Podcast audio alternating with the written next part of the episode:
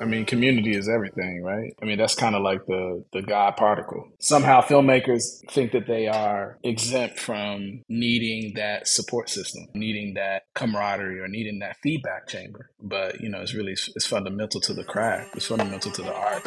You're listening to the Young Directors Award podcast. We're King She, and we're your hosts, and this is episode one with Bradford Young. So here's a quick bio on Bradford before we jump into the conversation. He's an Oscar nominated cinematographer turned director. Yeah, he's sick. Films he shot include Ain't Them Bodies Saints, Selma, Arrival, and Solo, a Star Wars story. Dude, I love Selma. And just last year, he started directing commercials, and he won a Cannes Grand Prix and two Gold Young Director Awards for his Paralympic spot Superhumans. Here we go, Bradford Young.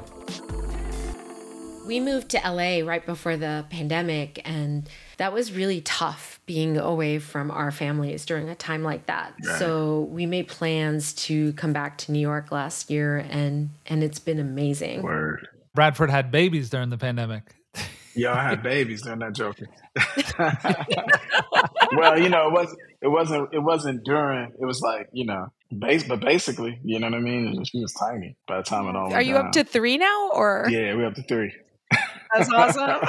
yeah, yeah. But you know what though? Y'all know, you know, you close, so you know what it is. It's, it's work. I don't know what you know about this podcast, Bradford, but we're basically talking to other directors to gain counsel as directors on mm-hmm. the come up ourselves. Yeah. And our directing career got launched last year when our short film, The Boy Who Cried Swag, right. won three YDA awards. And we immediately got signed to production companies yep. for representation. And it's been really interesting being tapped into directing commercials based on making a short film and a pretty fringe one at that. But the process has also been very surprising and challenging for us. And the whole point of this podcast is to workshop with other filmmakers the experiences we're mm. going through so right. that we can learn from each other and hopefully empower mm. each other mm. in the process. Mm. Yeah. Yeah. I appreciate that. It's a good time to talk about it because I'm definitely at a crossroads. We just were like, the first person we need to talk to is Bradford. Ah. yeah. Let's talk. Yeah. Let's talk. I mean, one of the fun things is kind of just like talking to just other filmmakers and starting to unpack the process of how they navigate this space in an attempt to reflect maybe some of the learnings that you've gone through and if that could help others and vice versa, you know? Mm. And so mm. creating a sense of dialogue and community around it is crucial. yeah, yeah. I mean, community is everything, right? I mean, that's kind of like the the God particle. It's it, it seems so far away, but it's so innate, so organic, and so present but it feels so foreign. Somehow filmmakers think that they are exempt from needing that support system, you know, needing that camaraderie or needing that feedback chamber. But, you know, it's really, it's fundamental to the craft. It's fundamental to the art. It's fundamental to all arts, but film is laced with all other, other little complicated things that makes it less community orientated. If there's anything that we can participate in like this, where it's just like let's just demystify the whole thing and let's just talk about what it really is and that's like I imagine that could probably be helpful for young people, you know? Yeah. People yeah. coming up, whatever, not even young, I should say young, but just like folks coming up in the game. We've kind of spoken in the past. I think a lot of people might look at you or look at your work and think that it's been some kind of like innate thing or that you were born into a specific kind of like artistic class but you know so much of what you've done has been through process. What was early on that rigor that you put on yourself? Mm. what was it that actually allowed you to build the tools that you have now? You know man really honestly it's like it comes from you know my family for sure you know but like my parents, I didn't get a chance to observe them and their like rigor. You know what I mean? Because I think they're like a civil rights generation of like conflicted black people who were not necessarily trying to get jobs, really wanted to still work in the community, and but also looked out and saw the need to like raise family and knew that in order to do that, they were going to have to transform and dress themselves in ways that were not necessarily innate to who they really wanted to be. I think the person that like really struck a really incredible balance between identity, culture, respectability, politics, their blackness, um, and their understanding of how important culture was and how important work is are my grandparents, especially and my mom's parents, specifically my grandfather, who was just like a worker. You know, I tell the story that my very close dear friend, Imar Hutchins, who's an incredible painter and collagist, his grandfather and my grandfather were best friends. And my grandfather,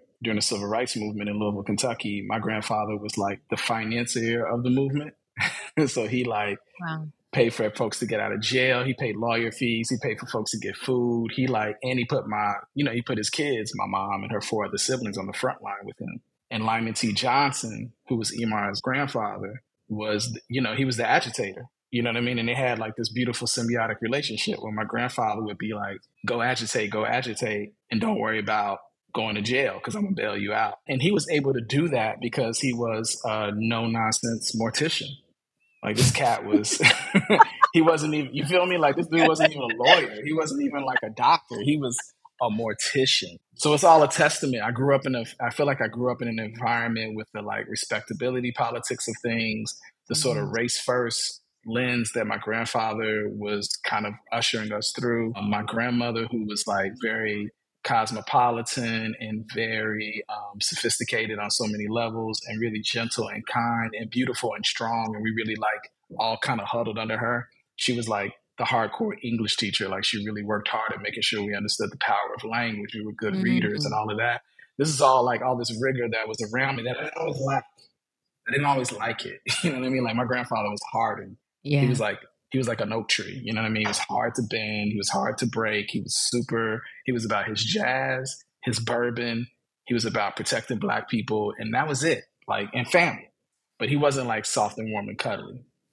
My grandmother was about the exact same things, but she was like about art. She was about making sure we were around culture. You know what I mean? But they put in work and the rigor to make sure that the optics of things. It wasn't just like the gesture of like we're doing this work to like make sure that you're free. It was like they made sure the optics were crisp too. Things had to feel and look a certain way. And sometimes it may have felt a little surface, but it felt and looked a certain way. And we all understood that that we were standing amongst people who understood grace.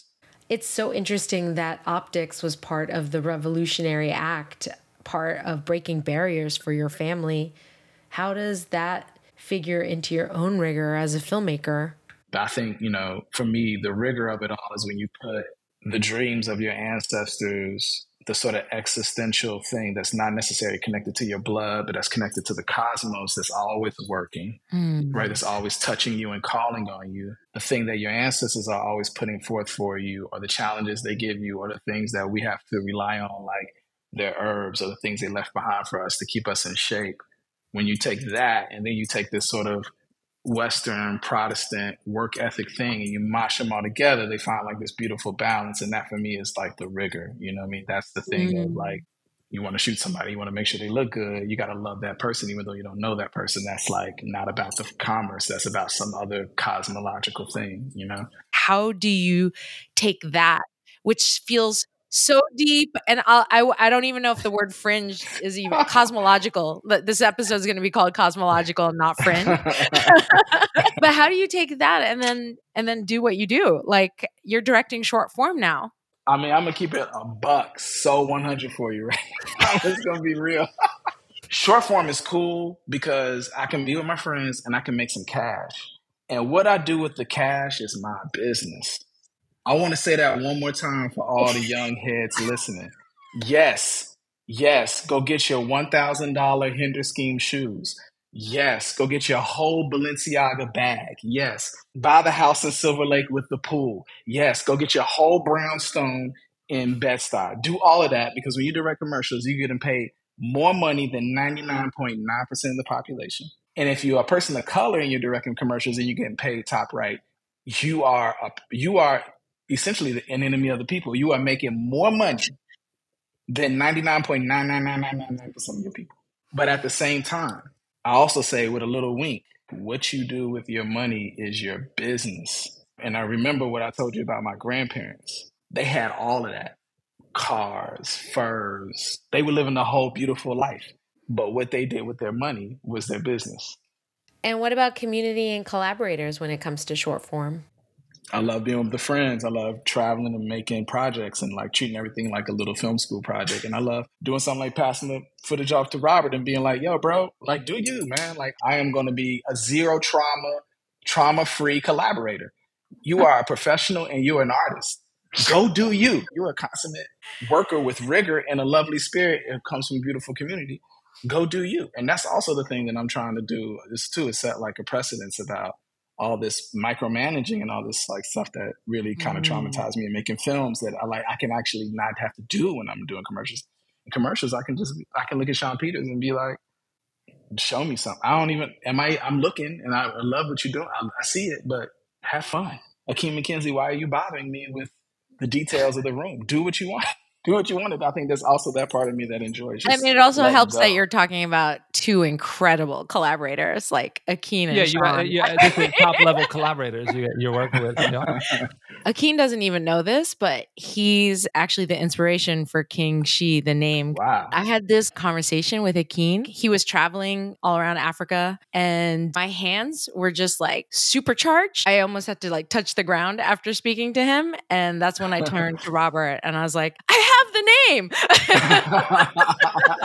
That's dope. that sounds like a very Akin McKenzie moment. Yeah, yeah. Bringing it from community to film to what you're doing with commercials back to community. That now makes so much sense to me. Yeah, yeah. So that's why they feel it feels like a, a special resource. I would mm-hmm. say it's a special resource um, and then, you know, periodically you get really my first commercial, like the Paralympics campaign, where you get something that's about a little bit more than just selling the product, or trying to sell a higher concept, a better concept of ourselves, you know, and, or even hotels.com. It's cool, you know what I mean? Because we were, we're able to like, you know, we set rules because we want to make sure that the crew has an afternoon to enjoy the location we were shooting. You know, what's what's the use of going to Paris, taking some cat from Long Beach or South Central who ain't never been to Paris you're gonna take them all the way to Paris and work them to death and never let them see Paris? That's crazy. So we gotta wrap. We gotta get it, get the work done, and you know, you know, and I think that's too. That's that community building, like taking care of each other. We've had conversations, Bradford, about idea of like making images with intentionality, right? Like image and image making as having a kind of like personal uh, purpose in a way. Do you still find yourself looking at images that you're making now and thinking, is this the thing? Is it there? Like, is there a process for you when you look at an image? Were you able to say, okay, yeah, well, that, that that's the thing? And what is that thing that's speaking to you in the image? Yeah, that's a really that's a yeah, that's a wicked question.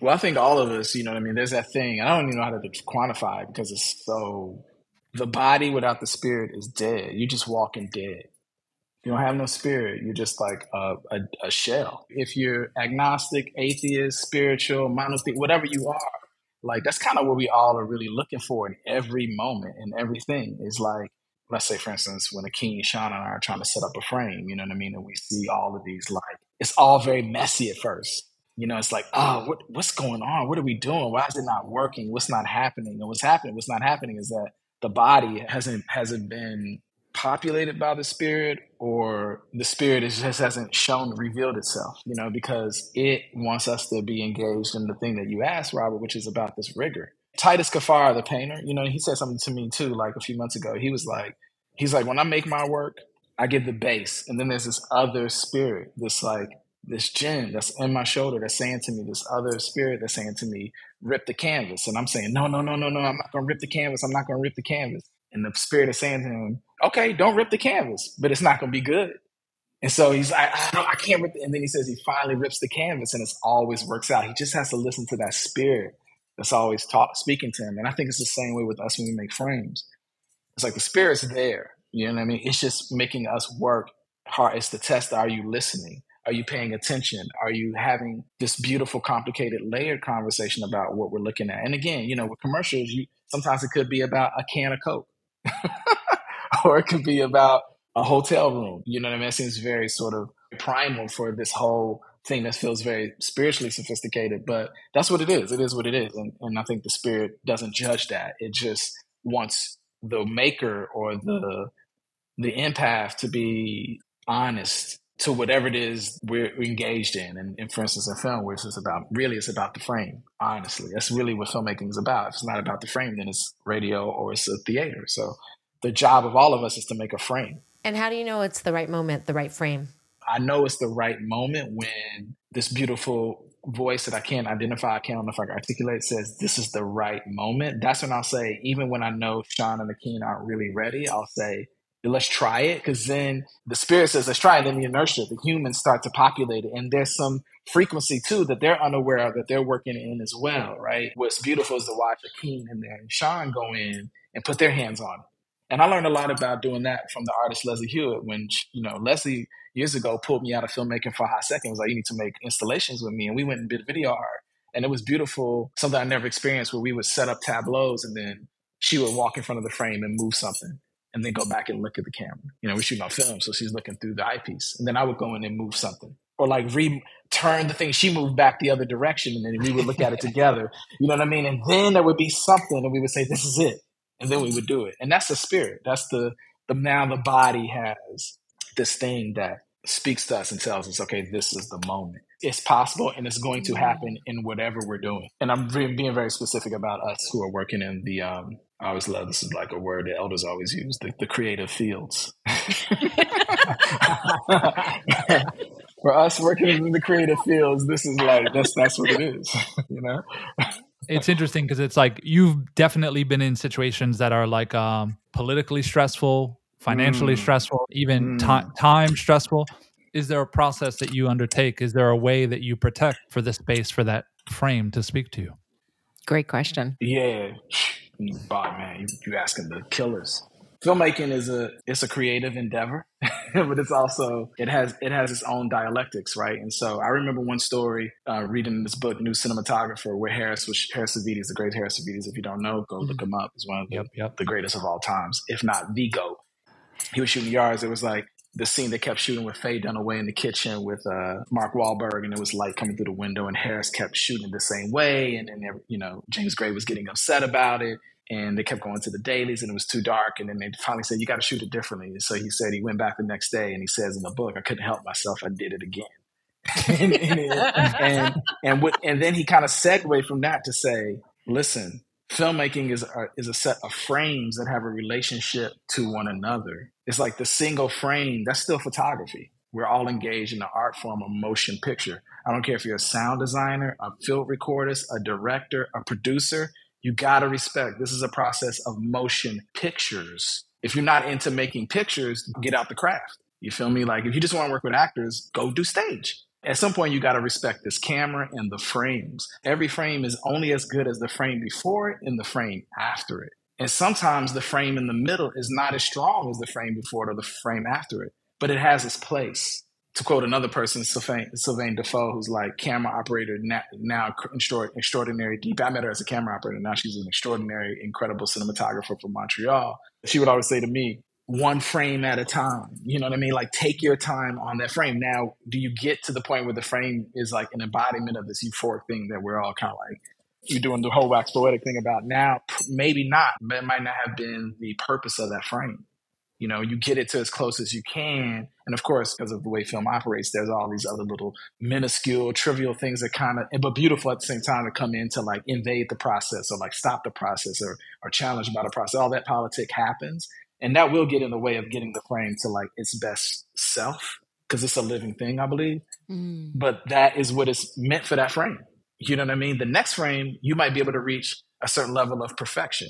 It's just like it's just like saying every single frame that roger deakins makes is a perfect frame. If you ask him that you know what he's going to tell you? No it's not. It is not.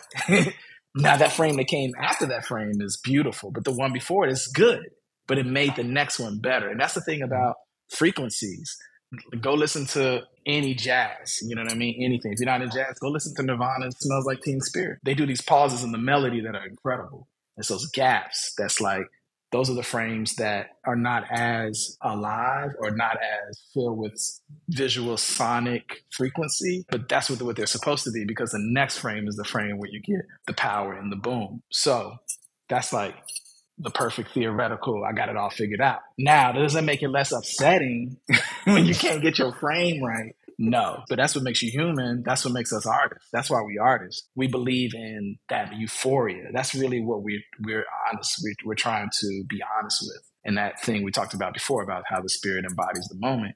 Yes, when you're not reaching the euphoria, then you're upset. Then it does feel like you've been cheapened or you know you've been robbed of a moment. I just wrote down the euphoria we expect the art to give. think that that's a dream I've been chasing for a minute now. Yeah, yeah, yeah. and it's the thing that musicians, it's the thing that musicians are working with and accessing in real time that we are not. I remember when we finished Selma, we were doing we had the screening and Jason Moran, one of the incredible, most incredible pianists, black classical music, jazz pianists of our time. We were all standing in the lobby and we were talking, and I said, I said, Nah, man, you gonna score another film? And he was like, Nah, I'm not scoring no more film. I was like, Why? He was like, that feedback I get from the audience in real time when I'm playing, that I miss that. It's like there's nothing that can give me that you know, and that, that's why I'm doing it. And, you know, it's hard for me to not have that and still feel like I'm giving something. That euphoria is real. You know, that's really what these musicians really are thirsty for. You know, they have such a different kind of healthy relationship with audience because the audience is right there, which is the reason why, you know, people like AJ and folks have been talking about how the process should be so much more musical. AJ, Khalil, all of them, you know. Mm-hmm. Mm-hmm. AJ mm-hmm. is Arthur Jafa, who's an incredible artist their position is that when they say they wanted to feel like as radical as jazz, the, the the sonic quality, the visual sonic quality of it, it's not just like the way it looks or the what you feel when you see it. It's also when we're making it, how can we make it feel more euphoric? You know. I mean, I, I feel like as as filmmakers, you do it in other ways too, right? Like w- one of the things that I learned recently, I didn't even know this, but like uh, Tribe Seven, to just so everybody knows, Bradford's involved in a company called Tribe Seven that makes um, cinema lenses. Right, right. I mean, well, you know, the, the journey has been like since 2017. Now, um, you know, Neil Fanthom, was basically the genius lens thinker of Arri Media here in London. He and I, during solo, decided to join forces. Really, his vision, you know, of like we should make lenses that are less expensive than like the big boys and slightly more expensive than you know the ones that you can just buy off the shelf and we should make it customizable. We should make it very affordable and also very transparent. You should be able to really get in that lens and let the lens tell your whole story. Lenses and film technology are not relatable. It's not a relatable endeavor. It's a very hierarchical elitist endeavor where nobody even tries to put their foot in there because the gatekeepers have it on lock and how dare you try to come in here and like say you're gonna give people access to this meta alternate universe buried in these like few pieces of glass. But they know that's what it is, right? They know that's what they're doing anyway. they know that's mm-hmm. the magic of optics all the way back to the book of optics, all the way back to ancient Islamic texts. Like we all know the optics are like, come on, we know what it's about. Camera obscura, like prisms. Please, like don't get me started. Like it's not just a lens. There's some there's some sorcery up in that thing, and there's some God up in that thing. Mm-hmm, mm-hmm. so they know, and so you know they try to like make it you know the you know the, capturing the, the, light it's a tool that captures light capturing light captures light it captures an imprint a shroud of like what's it's miraculous what it can do neil and i are lovers and connoisseurs, and we considered ourselves part of a, a hip hop generation. You know, one of one of the patron saints of the company is like Dilla. You know, he was like one of the first on the website. It's like we put Dilla up first. You know what I mean? Because oh wow, yeah, yeah, yeah, yeah. I'm just saying it's colored by a musicality that's like apparent, but we just said it. You know what I mean? And I think you know, really, I know you use the right word, feedback. I mean, feedback, modulation, amperage, all of all of the things that really determine like sound, electricity, and how we can, you know, the ancient form of communication, which optics are. They are. They're an ancient form of communication, and so we're super thankful to everybody that's ever bought a set. Not even a set. Some people just buy one lens and we love them. You know what I mean? We're their, they're our heroes. You know what I mean? And we we tried to stay away from the trade shows and do all that stuff that feels, you know, I don't know, like, you know what it is, man. All of us are just reflecting on how what it felt like when we were. I, I'm always reflecting on what it was like when I was a student. Certain film spaces made me feel real, as you all said earlier, like you and Rada said earlier, just super lonely. And um, there was nothing more, more lonely than being out teched know, somebody sitting on the sideline, like trying to like outspray you with technical information. You know what I mean? If you don't come from a community or come from a space or come from an economic class bracket where you can spit that stuff because you didn't have access to it, then, you know, it made you feel less than. And I know I definitely experienced that. And so I went hard on the, the things that I did know. I did know. I read, you know, I read books. I know my history. I know who I am. I know my ancestors. I know my story. You know what I'm saying? I know where I come from my defense was to go hard on that, even though I did know it was technical. But I'm also trying to not like make people feel uncomfortable by always spitting tech. But I want to make highly technical things that are easy for people to use. And the only way you can make it easy for them to use is for them to feel like they're in total control of it. It's it's funny you're saying that because like going back, like if we were if we were to rewind, I, I you know, man, I so fondly remember our walks around Cooper Union Yeah. you and I walking around Cooper Union talking about film and Yep. the place we'd want to exist in, you know, higher art. And we just kept circling that building. And this is kind of like pre pariah, you know? Yep. But Yep. let's just go back to that space for a moment because there are filmmakers out there that are in that space that don't have access to equipment, that don't have the means to make the work that you're making. Or what did you do? Like, how did you actually start making the work? Right, right. Another great one. Another great. I mean, I mean, we just did it, man. And like, I can't remember the the specifics. I mean, we had, you know, we were a community. I'm going to interrupt mm-hmm. you because I remember. Nah, Bro, ahead. we shot it with one light. We shot it with one light. That's it. you know, that's it. Yeah, I mean, you know, we made do. We made do what we had. That didn't always feel good, but I definitely feel like I found myself in those experiences. You know, those are things I carried with me all the way to solo. Know, it wasn't like I got the solo and got all brand new.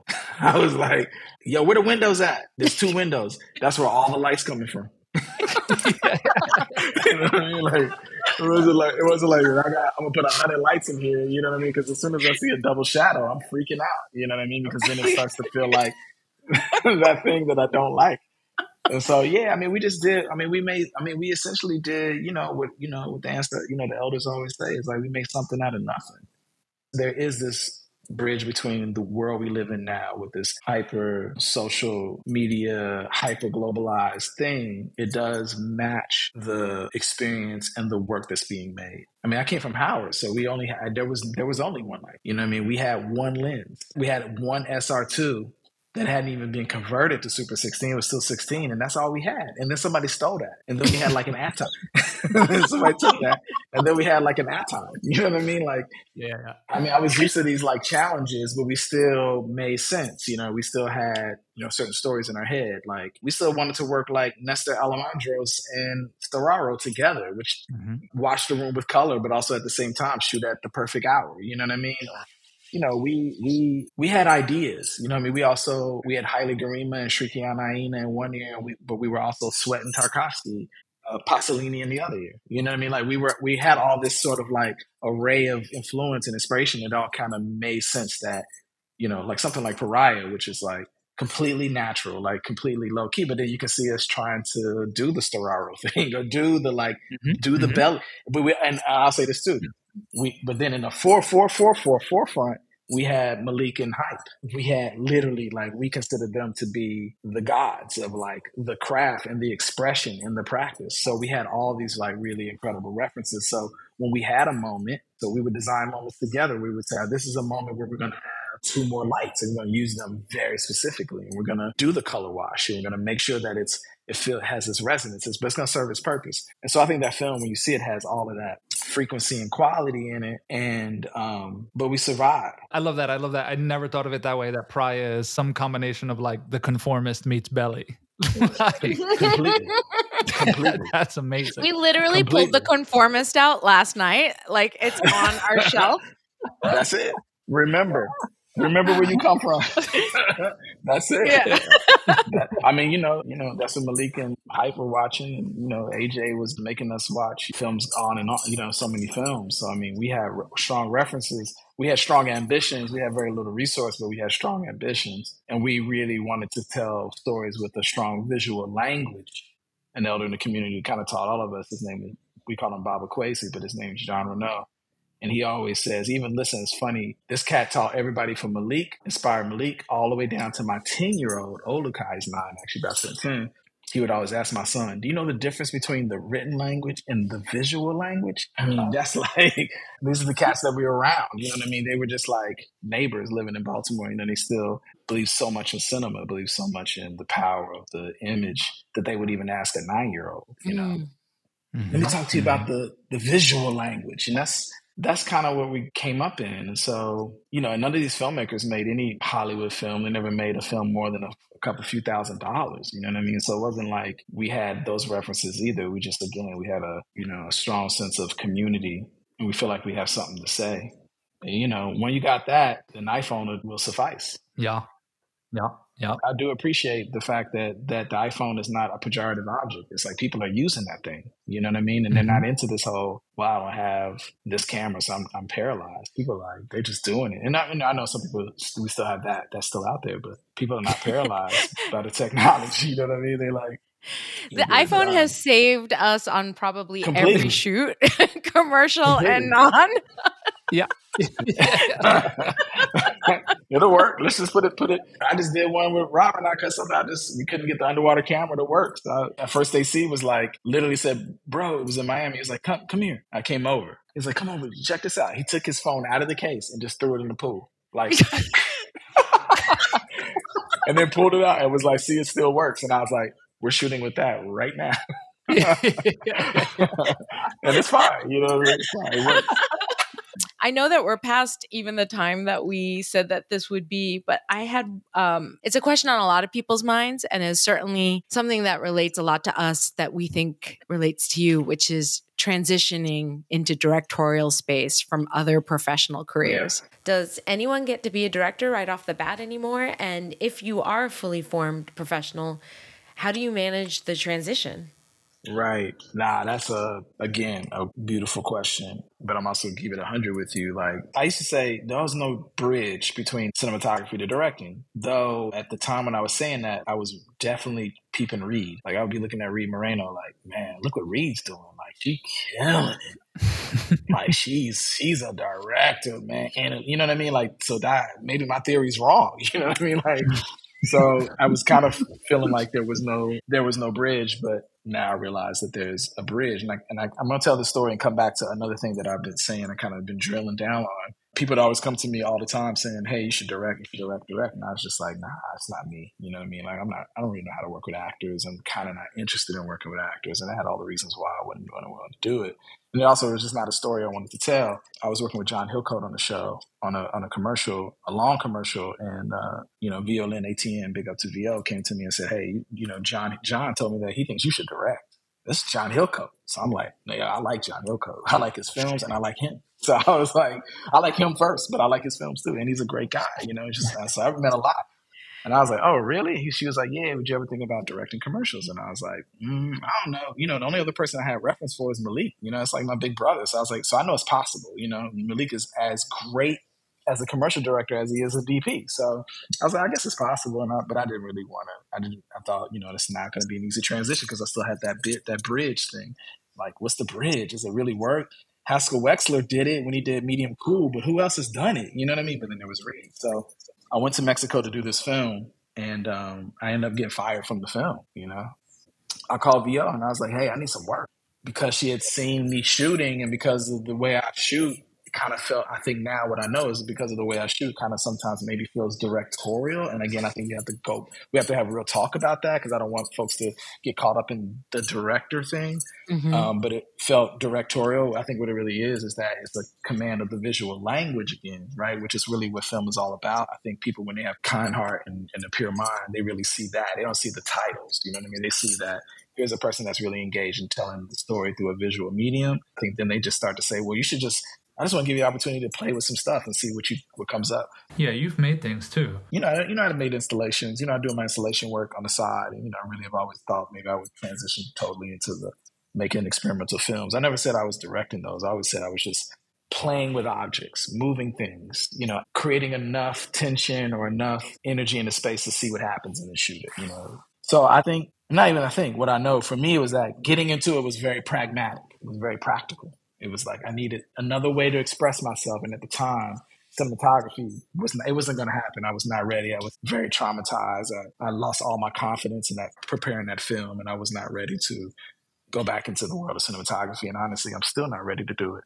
But then once I got into it, I realized that again, it confirmed other things that it's so much more. You know what I mean? And that it's a privilege to really be in that position. And uh, it's a privilege to be in that position as the director. And again, I'm kind of still don't understand. I understand that, but I'm still I'm avoiding what I feel are the cliches or the sort of tropes or the bad habits or the things that are like the low hanging fruit about directors, what that means and what that stands for. Like I'm an image maker, you know what I mean? Like that I feel confident about. hey, listen, I'll put the camera. There might not be an image. I'll still call myself an image maker because I, I, I can make an image. You know what I mean? Like I know how to I know how to underexpose it. I know how to do everything in between. I know all that stuff. Um, as long as the story allows me to, I'll do that. You know, I feel very strong about that. But the one thing that I'm learning, and I feel really is a good learning space for me right now as I direct these commercials or deal in short form, is that I want to assert certain sort of working actionable working things that are not always easy to introduce in the filmmaking context, which is I want to give all my collaborators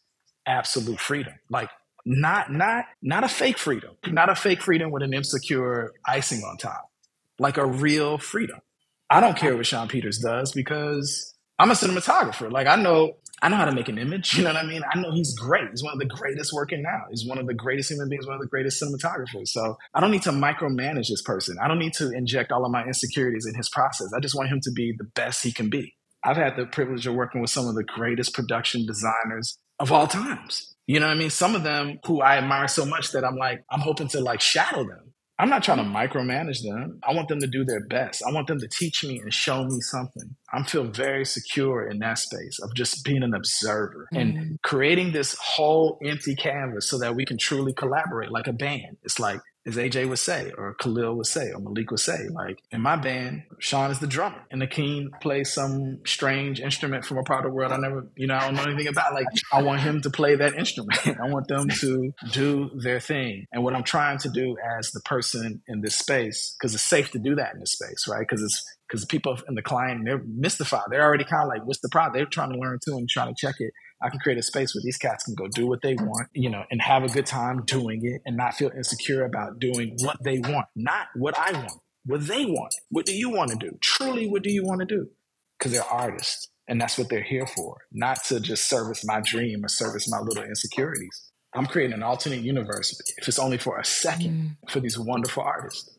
I want to just make sure that in this moment, listen, I'm happy to be thinking of a shot, making a shot list, and doing storyboards, and you know, you know, being able to do that. That's fun. No, it's interesting, Bradford. Like you've been like a an, an old homie, but like a, a, true kind of inspiration for us too. You know, so it's just it's wonderful to kind of start here, um, speaking to you. Um, so I just want to say big up to you two because you all tried many times when nobody was trying to try to get me in spaces because you knew, you know what I mean, that that I was, you know, I was an image maker. I was thirsty to like collaborate and be with people that I like and love.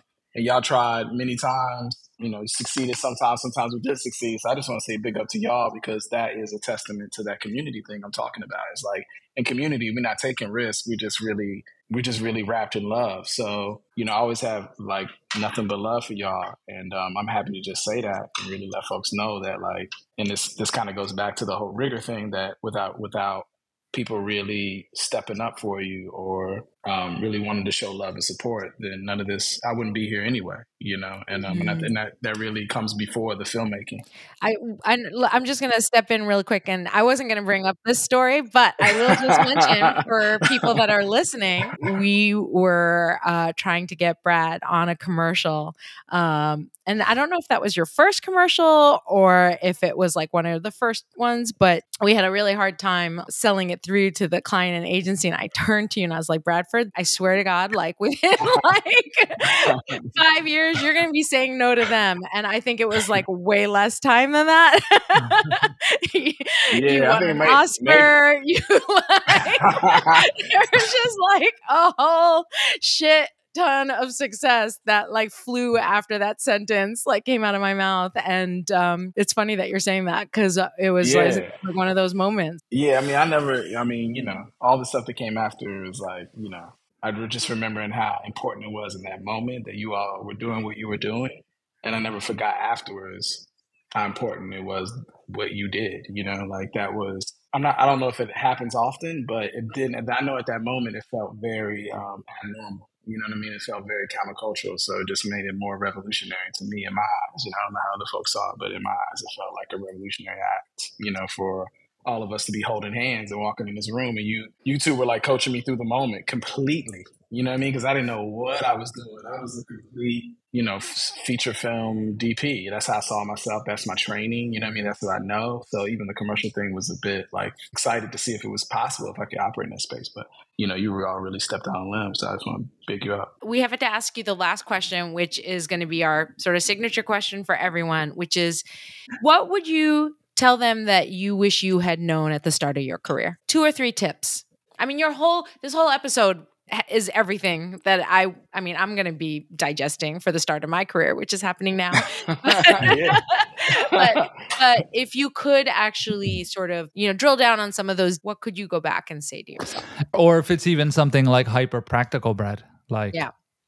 Like just man, I wish I, your w- I phone. used yeah, like man, I, man, I wish I used the light meter when I shot on fucking sixty. Yeah, yeah, yeah. Well, first of all, don't take don't take any of this seriously.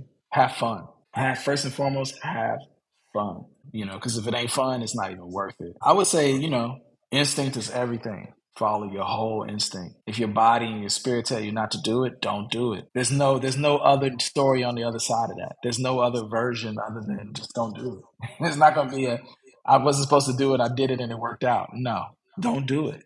Follow your whole spirit on that, you know. I would say the last one is every story is unique. Everybody has their own way of seeing. This is not a competitive sport. This is an art form. Nobody paints like you. Don't worry about what everybody else is doing. Do you. Tell your story because that's special. That's unique. That's nobody else is doing what you're doing. So you completely have innovated a whole and created a whole universe. Feel inspired, but don't feel insecure, you know. Feel very secure in what you're doing because there's a place for that voice somewhere. I didn't know there was a space for me to anywhere as a cinematographer. I wasn't sure. I was never confident about that. Um, but you know, I found my people. I found my tribe. You know, and so that's the thing. Find your people. You know, find the person or the one person who loves what you're saying. You know, stick with them until it doesn't work out anymore. But stay with them and develop your voice together. You know, develop community together. The one thing that I would say I wish I would have done I wish I would have underexposed Ain't Them Bodies Saints by like two more stops. Yeah. yeah, but that was that was a one light. That was a one lighter. I mean, Bradford Young, everyone, thank you so much. Thank y'all. I love y'all. This is the best inaugural episode we could possibly have prayed for. Thank y'all. Thank y'all for again going back to the top. Thank y'all for being just family. You know what I mean? Family, community. I can't wait. I can't wait to see y'all in person. This episode was sponsored by Such, Cabin Editorial, Bonaparte, and Studios, and Supreme Music. Special thanks to our producer Joe Yardley and the entire team at YDA. The Young Directors Award is in its 26th year at Cannes and is the biggest fringe festival to exclusively promote the debut of directing talent in the commercial, music video, and short form space. This year's festival applications are open. You don't want to miss this opportunity. Extended entry deadline is midnight, May 22nd you